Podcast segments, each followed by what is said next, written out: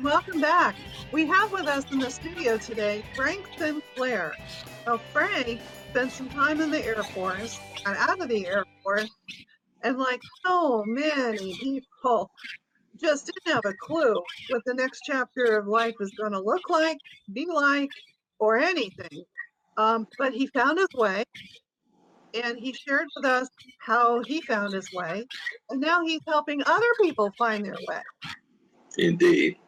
So, Frank, if you were to give us three things to be thinking about at the nine months, at the very most, at the very least nine months, at the very most not six months of ETS, what would you be talking about at this point? And then I'm going to ask, after we have done what you did, and and we didn't do a very good job of preparing for our transition, what would you recommend that to? Well, once you transition, I think we just talked about it last session, you know, just get prepared. You know, find some uh, reputable, uh, dependable counselors and people that you can connect with. Try to develop a relationship and try to develop them outside of your comfort zone right? Because this, once again, we the comfort zone is a zone that often prevents us from having movement that we're looking to have because you're gonna uh, and be encouraged by this. Once you get outside your comfort zone, you're gonna experience pain. But when you're in your comfort zone, you experience pain. Pain's inevitable, right? So you take your pain, you leverage it to become the very best person that you can be along the way. Don't look at trying to avoid it. It's going to just delay disaster. So embrace it and move forward. Uh, so that's one of the preparation. Make sure your family's in order.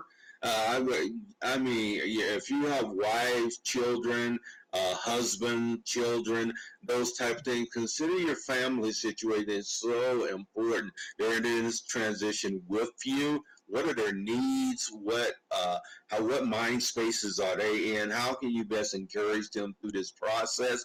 Who are people that they need to talk to as well as as you guys are all transitioning together? Uh, and always uh, go back to the money again. Make sure that you have a nest egg prepared for your transition. And if you were more like me and you had no clue, you got out totally unprepared, my this was the best laid plans of a drunk because that's what I was at the time, right? I was gonna go back to Japan, marry a Jap, Jap my Japanese uh, fiance, and just live the rest of my life. I didn't know what that entailed or whatever. Uh, fortunately, I ran out of money before I could get back to Japan, so I ended up uh, staying here in the states, here in Colorado, where I live, and and and that transitioned into something else. And like any ex-military person, immediately I looked for a job that matched my skill. Went to work for Raytheon for six years at the Air Force Academy as the chief of the Fuels Management Division as a civilian, and I hated it. But I thought that's what I was supposed to do because I was I'm from the military. And once I transitioned from that and really found out that was not what I was supposed. It didn't mean because I was ex-military that I had to work for a contractor, or if you do, there's no problem with that. I want to make sure that's clear, but that doesn't mean that's what you have to do. Find someone that can uh, help you uncover your talent, skills, and abilities, so and where they translate best in the marketplace. Absolutely. That, that yes, and that goes for people that didn't prepare. Yeah, absolutely. You're one of those that didn't prepare. First of all, don't beat yourself up over it. Absolutely not. You're the only one. yeah. Matter of fact, that's most don't prepare. that, that is true. You're in the uh, majority. yep. And yep. there are better days to come because you've listened to this episode. You mm-hmm. have gotten some counseling and some coaching that is in this episode that can get you unstuck. Indeed. Indeed. And, and, and what great advice you just gave. Don't beat yourself up and get around. Have you a tribe of people around you that are encouraging you, that are lifting you up, and, and just really uh, giving positive vibes and advice to you along the way. Don't get around negative nannies or nansters or whatever.